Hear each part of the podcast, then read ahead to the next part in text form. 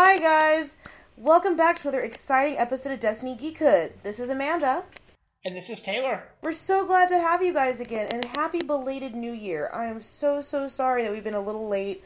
I unfortunately contracted convention plague, and Taylor just recently had a birthday, so it's been a little crazy. We've had a bit of a hard time getting back into the swing of things, so we're very, very sorry for that. Trust me, be happy that we postponed it. Otherwise, it would sound like I'm podcasting with Adele when she does interviews. I mean, it did get pretty intense there for a minute. I was sounding a bit like Crowley. So, anyways, today we're going to discuss um, the big the big movies that are that we've that we've had thrown at us recently. Um, and we're not talking like Throne of Atlantis, which actually comes out next week, and so we'll discuss that. But we're talking about the, the cinematic movies that we've received trailers for, or not received trailers for. In the case of one movie, we will discuss it later on. Right. I mean, it's definitely been like trailer and announcement fever. So I'm very, very excited to get started because we actually had a really interesting conversation earlier about how cinematic universes and comic universes aren't exactly meshing well with the current trend. But that's like a whole nother conversation. So today we're basically just talking what we're excited about, what we're not excited about, what we're apathetic about, and what we're seriously like, please God, no about. Yeah, this should definitely be an interesting show because um, we've got a couple of things from both DC and Marvel that we're looking into. Speaking of, should we go ahead and kick things off with Age of Ultron? Yes, we should. Um, I'm not excited. You know, I'm not excited either. So, a little bit of background for those of you uninitiated. Age of Ultron is going to be our next Avengers movie. Of course, it is in the Whedonverse, so many people are excited about that. But it's recently received a lot of criticism for being a bit melodramatic, not very funny, um, very, very dark, which is pretty much completely uncharacteristic from the last movie that we got, which was actually filled with humor pretty much up until the end. So those the trailers that we've gotten have been very, very dark and brooding and intense. Um, I know actually Taylor has a fear of puppets and of dolls. I didn't until I heard that slowed down version of No Strings on Me. Now I'm afraid. I'm scared now. Yeah, no. Um, as Amanda says, you know, and and bef- let me preface before I do this. Amanda has watched the Avengers more times than is healthy. I don't know about that. I have I have the text and Facebook messages to prove it. Ah, uh, darn you, Netflix history. Um, but not only that, you know, Amanda and I are very much we'll watch movies and then turn back around and go read the comic books and like, wait a second, that didn't happen. Exactly, and it's especially been very, very difficult on me who loved the comics and is very, very hipster about it. I'm very, very used to, especially the Avengers being almost borderline campy. I mean, these characters were so outrageous, especially during the Gold and Silver Age. The idea of them being these super melodramatic, brooding, just overly complicated puffballs of sad is just weird, and Age of Ultron has kind of summed that up.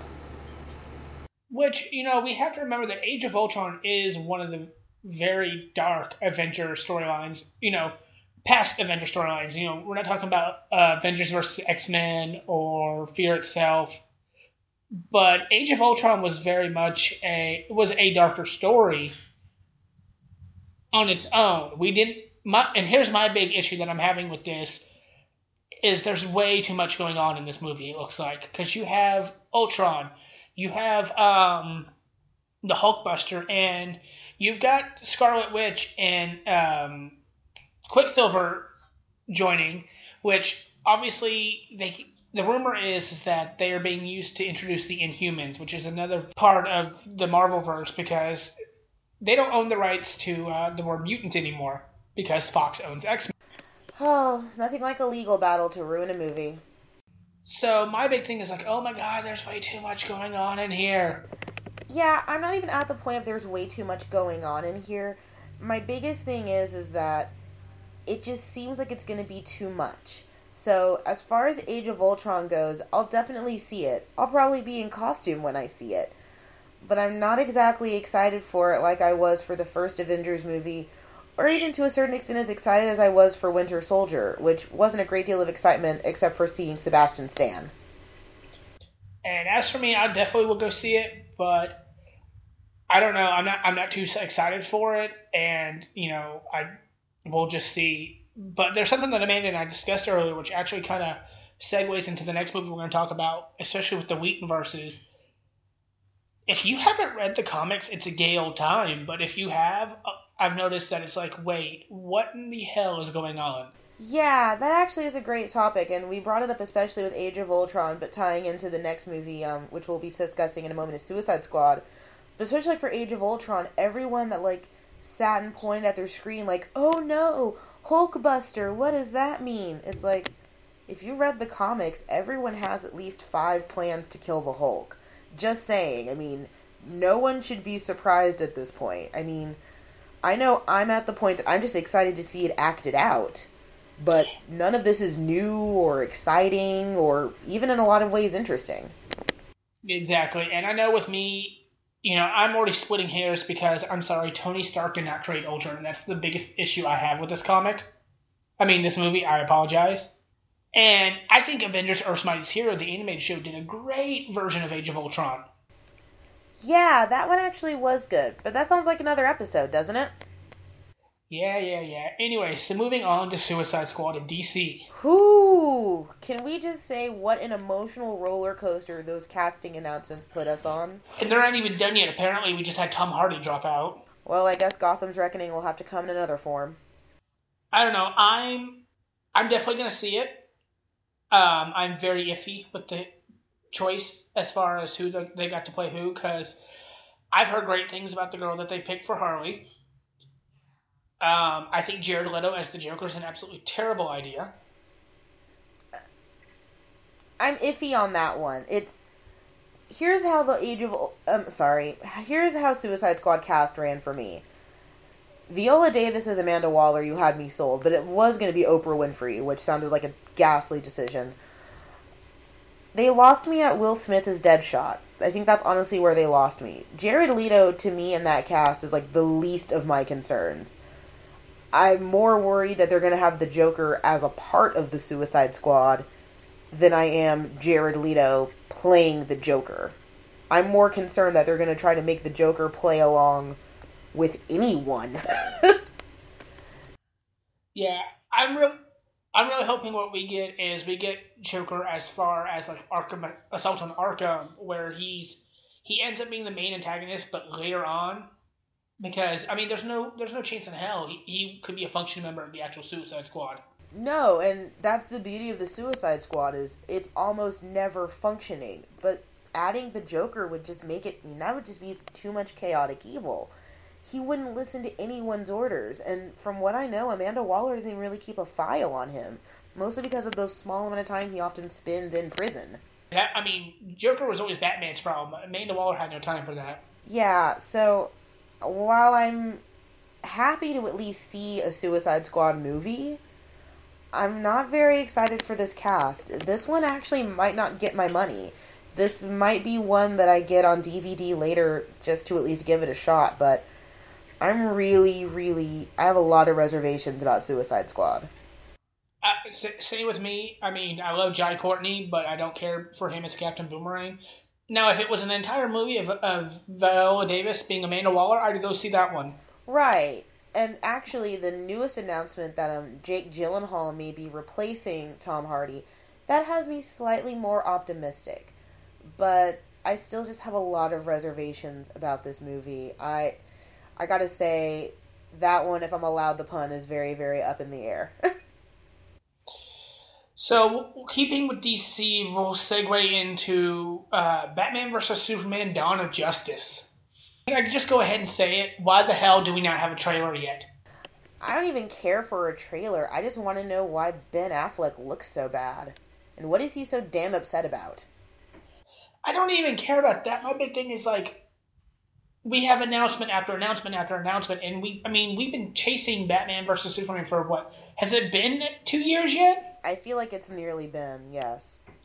And all we've gotten is okay, we have Wonder Woman, and don't even get me started on how upset I am about how Wonder Woman's being portrayed in this movie. Yeah, that one's kind of iffy. Um, and we've gotten also. I'm gonna go ahead and say it. I, I'm not okay with the fact that we're getting we're introducing so many stupid superheroes in this movie. Uh, I think honestly, out of all the issues that we're gonna have with this, I think introducing the campy heroes is gonna be the least of our problems. I definitely, I don't even think I'm gonna see this one at all. I, I might wait till this is on the discount bin. I'm not, I'm not excited for this, mostly because this has been done before. Again, it's it's definitely it's it's a line in the sand for comic people versus cinematic universe people because this concept has been done before a gajillion times. Each one, depending on who's writing it, is incredibly different. Some are good, some are bad fan fictions. It just really depends, and this happens to be one that I'm just not excited for. I don't know. I'm if I'm going to be honest, I am not excited for any of the recent DC annou- announced movies.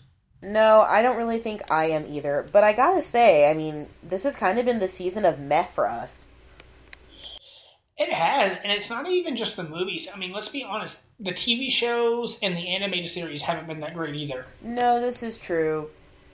It's it's really been an interesting season of meh. So while we're talking about an interesting season of meh, want to go ahead and talk Gambit? Why don't you start that? Because you know you know I've got some stuff to say.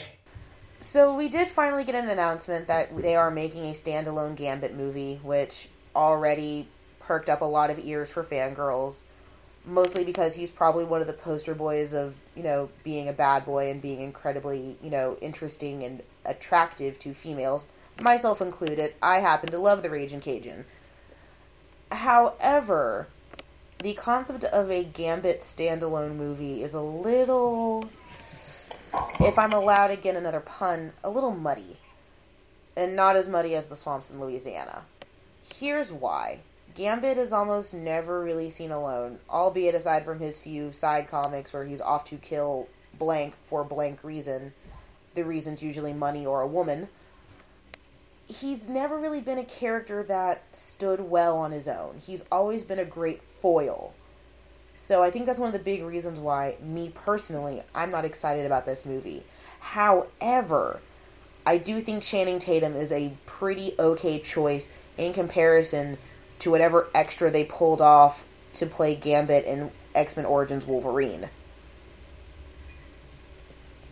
Now I have to agree. I mean, I love Gambit. My my version of Gambit is always going to be the one that was in the '90s X Men cartoon. that was the best. Oh, exactly. I mean, and one of my great things that I liked about Gambit that they messed up in X Men Wolverine is you can't understand a word out of his mouth. Right. I mean, honestly, most of Gambit's dialogue with anyone outside of Rogue is speak English. You should not be able to understand I mean, him. He should be pretty damn un- unintelligible. Exactly. I mean, besides his mon cher and Remy LeBeau, you never understand a word out of his mouth. So my big thing is like we're gonna have an entire movie of either a him without a with a without a Cajun accent, or b it's gonna be an entire uh, movie of listening to Cousin It from the Addams Family. I I think if anyone can do it, I think it will be Channing Tatum. I think he can kind of improve upon this role. I am more excited for that one than I think I am just about anything else. I'll go ahead and say that since this has been the season of meh I am slightly more excited for the prospect of a Gambit movie than I am for really anything else out there right now. No, and I and I fully agree. I mean, I don't know. One of my big issues, though, and it's you know we've discussed a couple times today about cinematic versus actual comic verse, which we'll definitely do another sh- a show about. Um, is I've been reading up on uh, mostly Tumblr of you know what people want out of this Gambit movie, and I feel like like most of the complaints I feel are people who have never actually read a comic book because I know that a lot of people um, say they don't want to see uh, a womanizing, misogynistic Gambit, and they don't want to see backwoods Cajun stereotypes. And it's like, okay, first off, have you ever read a single one of his comic books? That's like all he is. That's exactly what is Gam- Gambit's yes, has mutant powers to be able to transfer energy to just about anything he touches and it cause it to explode. But his biggest power is the fact that he's a ladies' man. Right, and it often gets him into trouble, which is what makes him such a fantastic kind of vigilante anti-hero. It often gets him into a lot of trouble, and it forces him to play along with other people.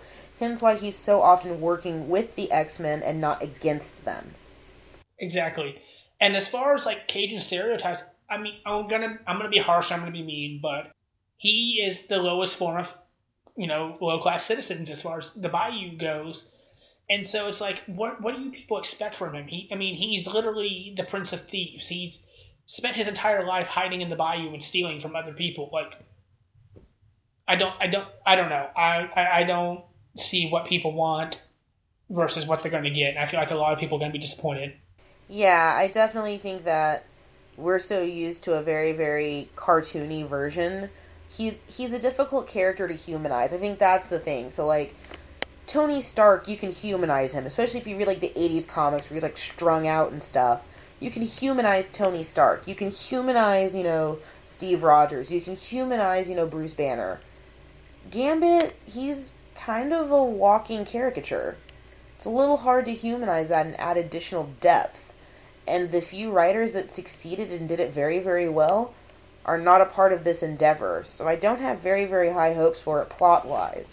But I do have high hopes for his character being redeemed as far as a far better actor and far better graphics to support a very, very esoteric and interesting power set.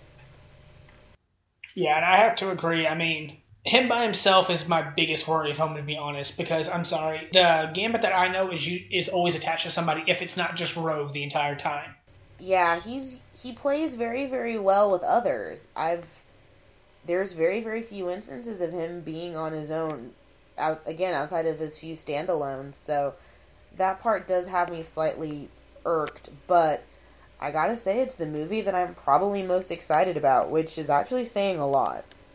Yep, and we should definitely make a game out of it and play uh, Who Can Spot Anna Paquin, because, I mean, let's be honest, Rogue will show up in that movie at least once or twice. She has to. It's like, it's mandatory. It is, so. I think that, about, I mean, the only thing left really is Ant Man, and I don't have anything to say on that one. Yeah, I don't really have an opinion on that one. I. Well, okay, if we are being honest, again, it's taking a character that was so freaking campy and so out there and making it like super serious. I mean, and don't get me wrong, there were definitely parts where Ant Man was incredibly dark, especially when they had him as like one of the founding members of the Avengers in some storylines. But I'm so used to him being campy and cartoony and, you know, it being a joke so to have an entire like two hour movie of him being super serious, I I don't even know if I can stomach that. Well, let's, let's also mention that I mean the movie looks extremely serious, but you've got an actor who does not do serious movies. Yeah, so it's I that one is a that's an opinions pending. I mean, I I haven't really had time to digest that one yet. So I'll we'll probably do like a full write up as more you know trailers and stuff are released. Hopefully, we'll eventually get that Batman versus Superman trailer because I just by release photo alone, I'm I mean it looked like everything was taken on a bad Instagram filter. So I'm really like, come on, guys, this is this is serious here. Definitely, but you know we'll keep an eye out for everything. You know, Amanda is goddess of finding things on the internet. Yeah, it's kind of what otakus do. So, you know, when as soon as we hear more, you guys will definitely hear more from our point of view. Um, so definitely stay tuned.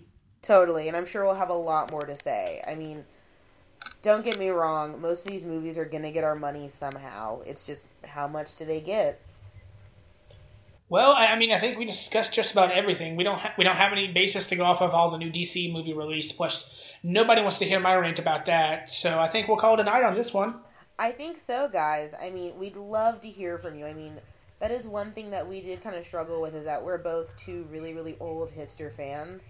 So if you guys have anything to add to the conversation, please, we welcome it. We love the discussion. Even if you don't agree, which I'm sure most people will because our opinions are pretty unpopular, please join the conversation. We'd love to hear from you guys because there's no point in doing this without the conversation. Exactly. So, uh, this is Taylor. And Amanda signing off for the night. Thanks, guys.